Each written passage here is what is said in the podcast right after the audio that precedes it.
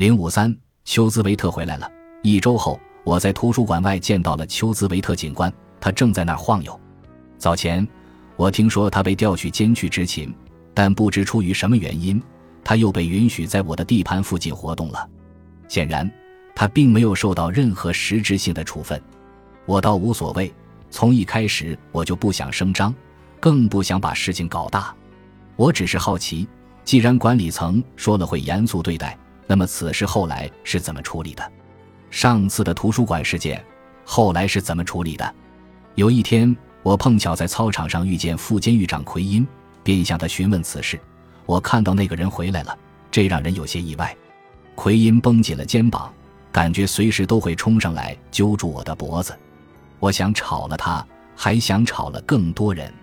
奎因说：“可惜证据不足。”这可把我给搞糊涂了。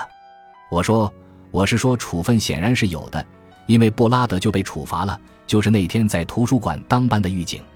那位警官本人不曾否认他去过图书馆的事实，尽管他隐瞒了自己在那里做了什么。基本上，他算是承认了事情发生时他就在现场。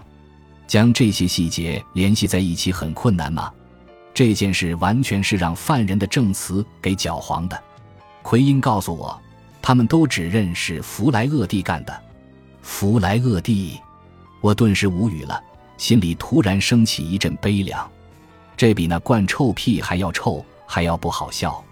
三个被分开来问话的犯人，全都不约而同地指认了同一个错误的人，这种巧合也太明显了。这几个犯人明明知道谁才是罪魁祸首，却纷纷栽赃给一个当天连图书馆都没进过的警官。是什么让这些犯人做出如此一致的伪证？这只能自个儿想象了。唯一清楚的是，案件的报告疑点重重，自相矛盾，于是就被否决了。工会也脱不了干系。我听说，曾有一个狱警强奸了监狱里的多名女囚犯，并致使她们怀孕。事迹败露之后被判了刑，可当时帮他放风的那位警官，至今却依然在职。工会的职责就是不让他们的会员被开除，而他们非常重视这项职责。但有谁能保护我不被报复呢？有谁能防止一个恼羞成怒的狱警捏造一份报告，说我在图书馆的办公桌上向犯人出售奥施康定？任何一个狱警都可以轻易地诬赖我，说我曾帮助某个犯人处理凶器，就像那个米勒老师做过的。只要有人诚心想陷害我。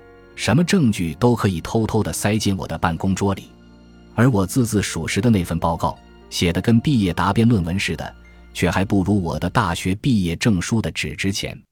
这些想法令我忐忑不安，尤其丘兹维特现在有了充分的动机报复我，因为我曾让他在大庭广众下丢脸，还害他差点丢了饭碗。